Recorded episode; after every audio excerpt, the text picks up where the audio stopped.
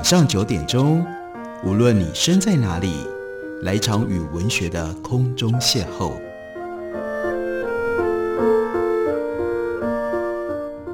杨照谈书，邀您一同遨游文学世界，认识古今中外的经典之作。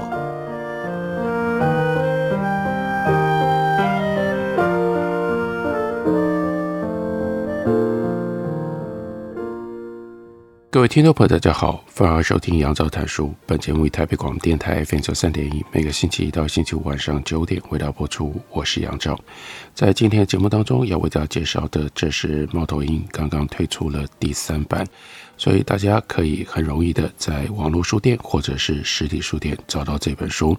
这本书的书名叫做《鱼翅与花椒》，这作者呢是一位国际川菜专家。他的名字是 Fuchsia Dunlop，是的，你没有听错，一位川菜专家、川菜权威。他不是中国人。那 Fuchsia Dunlop 是一个什么样的人？他为什么会来写这样的一本书？也许借由他的中文版序，这就等于像是他自己所写的他和中国菜之间的一个比较详密的介绍。我们就用这种方式来进入这本书，来了解这位作者吧。Dunlop 他说。我在一九九零年代初期开始爱上中国和中国菜，从那时候开始，我多数的时间都在学习中国烹饪，研究中国的饮食文化，并以这两个主题为英语国家的读者写作。我坚信中国有世界上最丰富、最成熟的烹饪文化，而我的心愿就是在西方世界推广中国烹饪，让西方人也能够欣赏到这样的文化。福下·当洛，他接着说：“我在一九九四年的时候，因为获得英国文化协会的奖学金而前往四川大学就读。隔年，我又花了三个月的时间，在四川烹饪高等专科学校学习四川菜的烹饪，同时也在当地的多家餐厅厨房里面学做川菜。在后来的六年当中，我每年都会在四川待好几个月，以研究探索那里的传统烹饪文化。”为此，我不厌其烦地缠着餐厅大厨、小饭馆做家常菜的厨子，甚至向街头小贩讨食谱。我的第一本书《四川烹饪》在二零零零年出版于英国，书中收录了经典川菜食谱，还有四川饮食文化的介绍。这本书隔年，那就是二零零二年，在美国出版。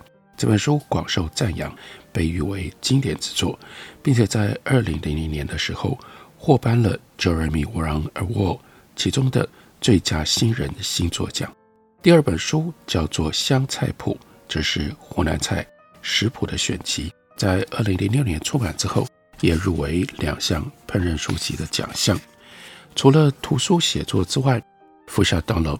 特别说，我还先后为世界各地的报章杂志撰写了中国菜和当地饮食文化的文章，有的时候也会以中国料理专家的身份去参加电台或者是电视的节目，偶尔还会举办演讲和烹饪的课程。他说，我曾经伴随中国厨师到世界各地去演讲示范。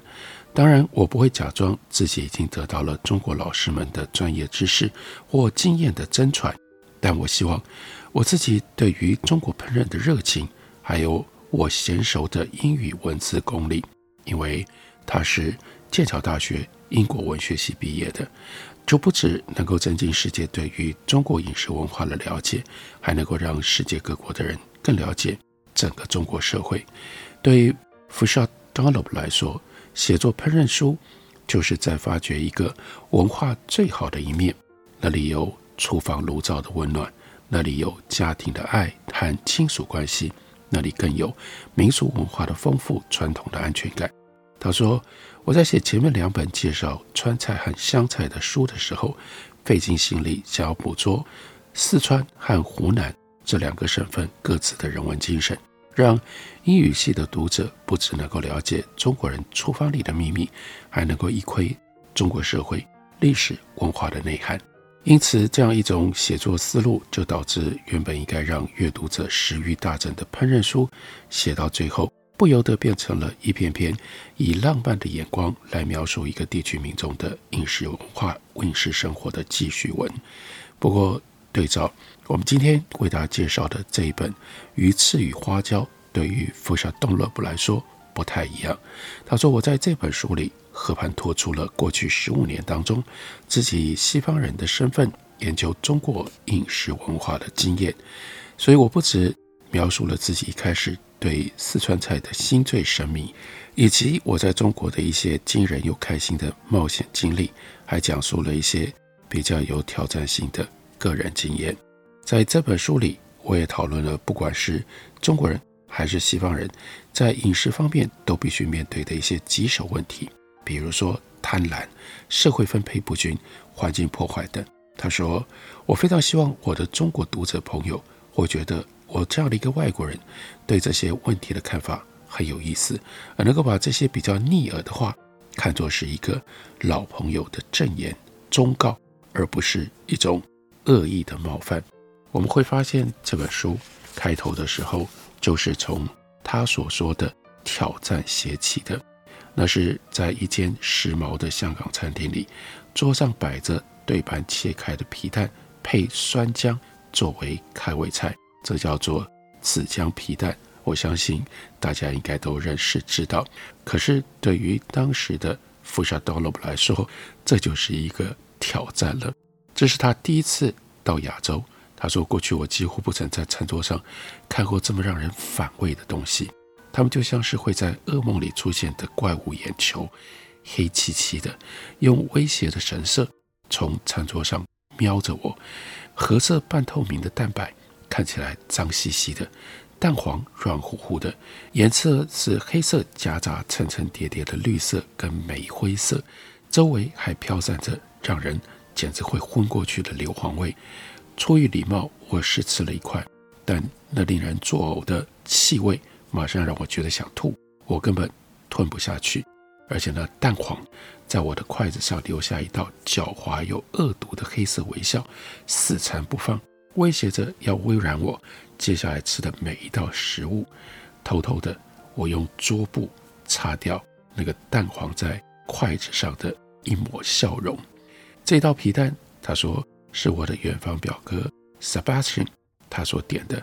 他让我在出发去中国之前到他家先住几天。他和那些欧亚混血的朋友都开心的大吃这些切开的皮蛋。我不能让他们发现我的不安。这是面子问题，毕竟我应该是一个充满冒险精神的美食家。福沙他就这样简介他自己，他说：“我从小就开始探索食物，我在一个充满了各种异国风味的家庭长大。母亲是牛津大学的英文老师，教的是非英语系国家的学生。小的时候，他来自世界各地的学生常常会用我们家的厨房。”烹调出让他们会想起家乡的大餐。这些学生有的来自于土耳其，或者是苏丹、伊朗、西西里、哥伦比亚、利比亚、日本等国。他说，在我们家帮忙家务换取寄宿的日本女孩，会帮我们姐妹做饭团当做早餐。同样寄宿在家里的西班牙男孩，会打电话给他妈妈，问出他最拿手的巴耶拉，那个西班牙海鲜饭。到底是怎么做的？我母亲则会做我的印度教父传授给她的咖喱，父亲会尝试用食用色素做紫薯泥来配绿炒蛋之类的实验性的菜色。我的奥地利教父来访的时候，会准备第二次世界大战的时候在缅甸和锡兰他当突击队员所学到的好菜。当大部分的英国人都在吃。Yorkshire 的香肠布丁、牛肉马铃薯饼、卤肉通心面的时候，我们吃的是鹰嘴豆芝麻酱、扁豆咖喱、土耳其优格沙拉、Cacak，另外还有西西里茄子炖菜。所以，我绝对不是那种看到瓜牛或者是看到腰子就会脸色发白的女生。但即使如此，福沙多勒布说，中国菜不是这么一回事。我小时候当然吃过外带的中国菜，像是红彤彤的炸糖醋肉球、鸡肉炒笋子、蛋炒饭之类。后来我也去过几间伦敦的中国餐馆，可是即使有这些经验，我在一九九二年秋天第一次到香港跟中国的时候，还是受到了很大的美食冲击。那一趟旅行缘起于我当时担任亚太地区新闻的副总编辑，因而开始对中国产生兴趣。在读了几个月关于中国的文章之后，我决定亲自去瞧瞧这个国家。我在香港有几个朋友，所以那里就是我的第一站。我马上对当地的食物深深的着迷，在那里担任平面设计师的 Sebastian 带我去香港岛上的湾仔参观那里的传统菜市场。其他离乡背井的西方朋友也带我去了各种餐厅，点了他们最爱吃的菜，那是许多令人愉快的惊喜。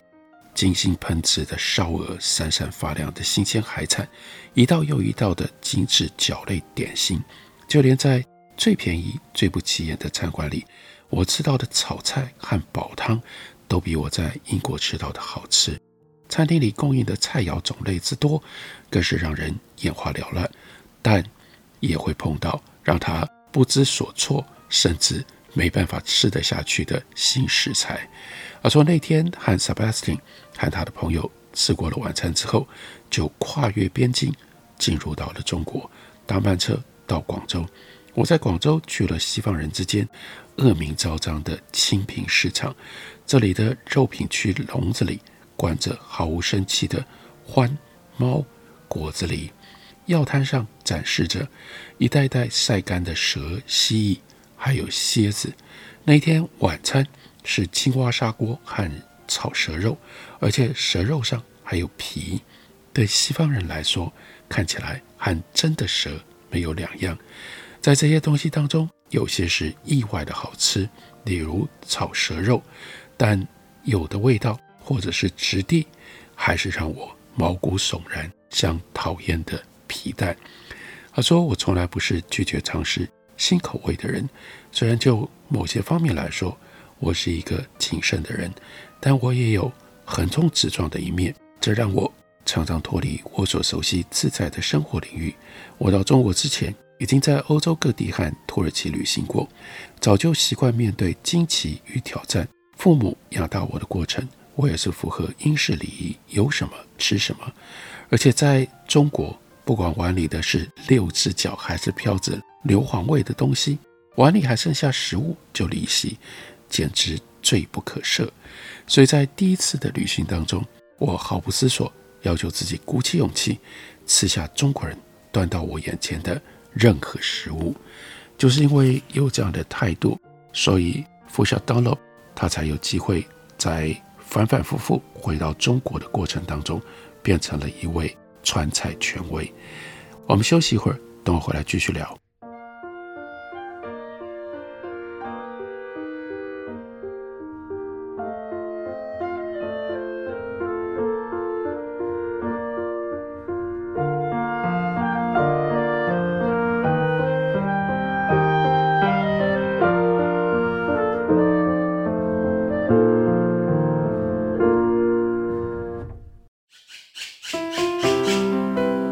家好，我是刘克襄。亲近自己的城市，找回城市的温暖。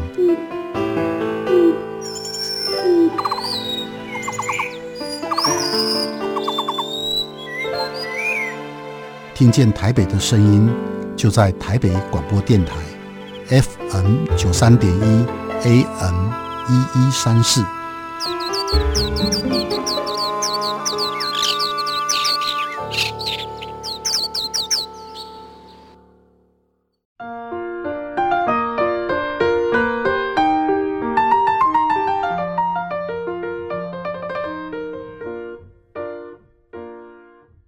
感谢您继续收听《杨照谈书》。本节目为台北广播电台 FM 九三点一，每个星期一到星期五晚上九点，为大家播出到九点半。今天为大家介绍的是 Fusha Dunlop 他所写的《鱼翅与花椒》。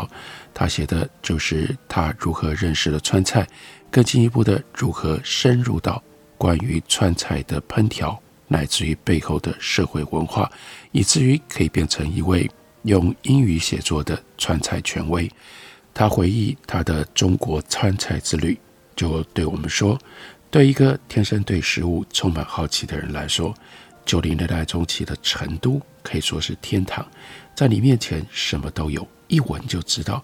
在后巷里，家家户户在小屋外就架起炭炉烧晚饭，豆瓣酱、花椒和茉莉花茶的香味飘散在带有暖意的秋夜空气当中。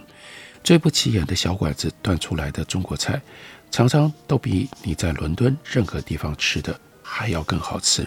在四川，几乎人人都很喜欢聊做菜和食物。凶巴巴的计程车一对我说起他们最喜欢的菜，马上就诗情画意了起来，还说得巨细靡遗。中年夫妇午餐的时候，一边吸着面条。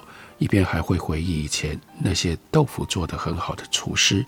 他说：“我记得有一次从收音机广播里听到一个年轻的女播报员在报道室内各家餐厅里美味的食物，语调里洋溢着出自口腹之欲的喜悦。她喃喃念过一长串菜肴名称，开心地描述每道菜的味道和口感，像是啊，那个牛毛盾真是爽脆啊。”他的话语当中穿插着激赏和兴奋的抽泣声，几乎难以置词。他就是我碰到的人的典型，就像一位厨师朋友跟我说过：“成都人有好吃嘴，一张一次次、一次次爱吃东西的嘴巴。”在抵达成都之后的几周内，我写下了我对于当地食物的印象。在我第一本四川笔记本的前几页，日期是一九九四年九月。他说：“我就已经写满了市场里卖的各种蔬菜水果的名字，还有关于食物的对话记述。一旦我让自己挣脱了学术上的责任束缚，我随性的食物调查就变成了我的生活重心，一切难以抗拒。”每天都会有新的美食发现，也许是路边专卖我从来没看过的点心的小贩，也许是一位用竹扁担挑着两篮少见的水果或者是药草，快速走过街的农民。我抓住每一个和四川朋友或熟人在厨房里交流的机会。他特别提到了一对朋友周玉和陶平，那是一对夫妻。我和他们的友谊也日益加深。当初就是他们好客的招待，把我引来了成都。现在我会定期去他们在音乐学院附近的小公寓里吃晚餐。陶平的祖母当时八十多岁了，每天还会上附近的市场买菜，提着装满食材的袋子上上下下，一共十二层楼的楼梯。陶平的祖母曾经邀请我们去他家吃美味的干煸四季豆和魔芋烧鸭。他说：“我的中文家教于太太也欢迎我三不五时去他家享受一流的晚餐。他不止教我中文，也教了我烹饪。四川人是出了名的亲切随性，和他们的北方同胞很不一样。就像意大利那不勒斯区那些人的热情跟。”北方的英国人是如此的冷静，产生了对比。他就说：“我数不清有多少次，因为和陌生人巧遇，最后就被邀请去吃了晚餐。在一个难忘的下午，我在岷山饭店附近巷子里和一位烤鸭的小贩聊天。他先替鸭子上饴糖浆和醋，然后放进用砖和泥砌成的圆顶炉子里去烤。在烤鸭的时间当中，我们聊了起来。结果他一下子就要我去他入股的餐厅吃饭。之后的好几年的时间当中，每次我骑脚踏车经过，他都会跑出来跟我聊天，塞给我他帮我留的一罐腌菜或者是豆腐乳。在一个国定假日，周瑜和陶平邀请我和他们一起出城去朋友家，和大家一起吃火锅。我们到了那里，就先去当地的市场买菜，再回到那个朋友的公寓。他们准备了一大锅的辣高汤，放在厨房地板的瓦斯炉上。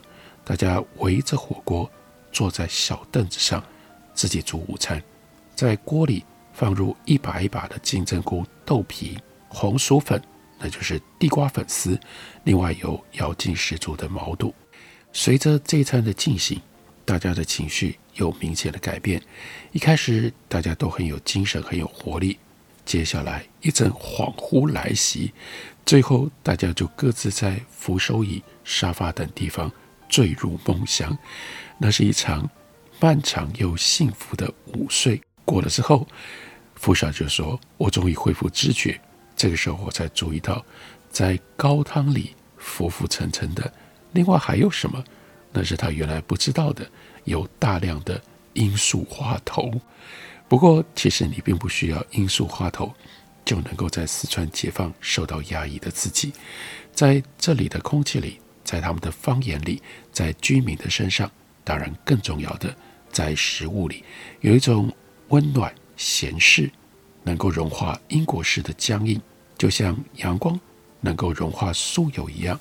他说：“当我。”搬到成都的时候，我的心像拳头一样紧紧揪在一起。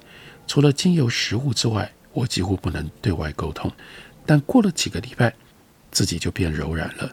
在我人生当中，第一次，我觉得摆脱了所有的义务和期望，生活重新变成了一张白纸。他在成都要吃东西，当然这里面就会有。语言的障碍，他必须要过这一关，所以他就描述了去吃面的经过。何老板和从常客的对话里抬头瞥了他一眼，就问他啥子面？一如往常，用这种方式粗鲁地问你要吃什么面？那他的回答现在会了：二两海味面，一两担担面。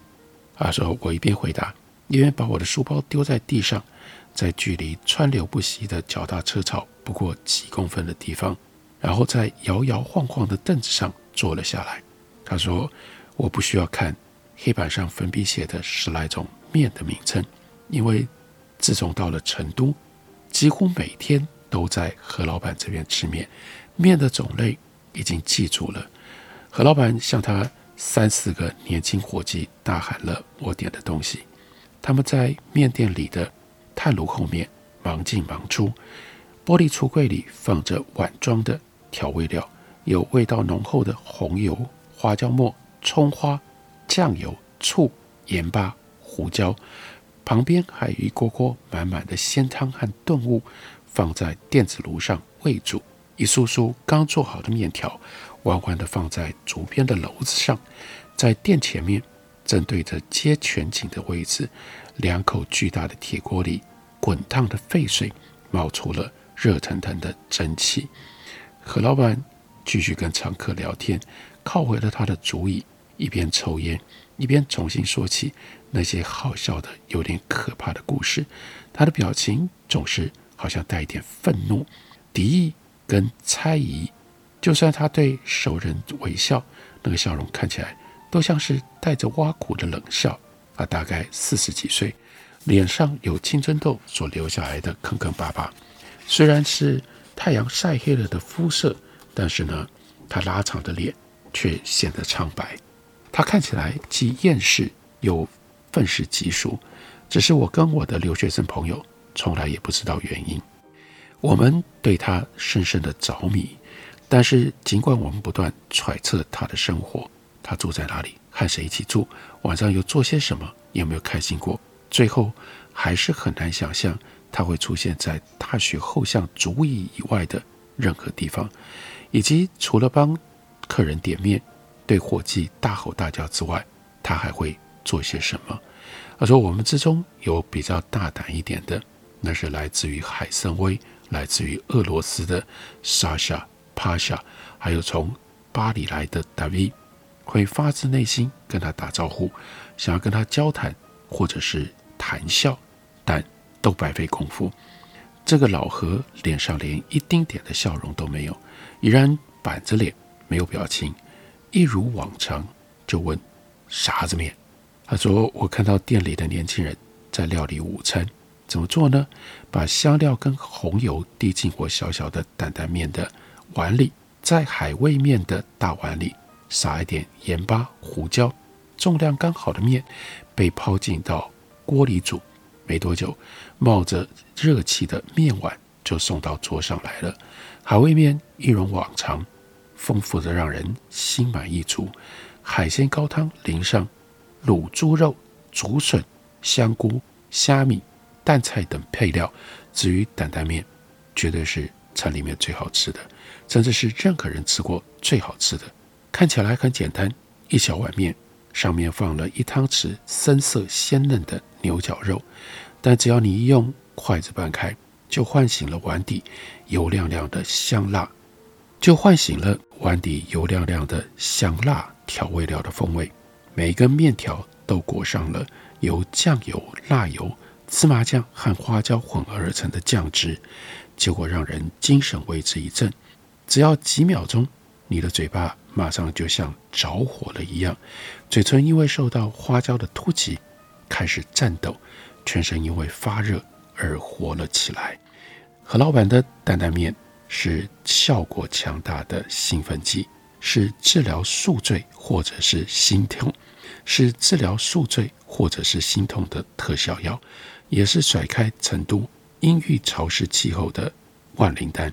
我们这些学生像上瘾一般臣服于它的味道，很多人都像我一样，会点一份味道比较清爽的汤面，像是番茄煎蛋面或者是海味面，再点一碗小的火辣担担面，像是喝淡酒之后会追加的那一杯烈酒一样。不过生活追求刺激，喝酒喝得凶的俄罗斯人、波兰人会点整整三两的蛋蛋儿。我们坐在街边不稳的桌子旁，狼吞虎咽，呼啸而过的脚踏车不时会碰撞到我们，计程车的喇叭声和排放出来的臭气也对我们展开攻击。等到我们吃完了，就向何老板要账单，他会把这些零头加总，结果我们皱巴巴的纸钞，在他那小小的半开的木头抽屉里翻找零钱，俯下当了。他就在这本书里面记录，一步一步他如何接触了川菜，那既是四川成都生活的回忆，也是对于这些食物如何进入到他的生活，更进一步的如何进入到他的写作的忠实回忆跟记载。这本书书名是《鱼翅与花椒》，介绍给大家，推荐给大家。感谢您的收听，下个礼拜一同一时间我们再会。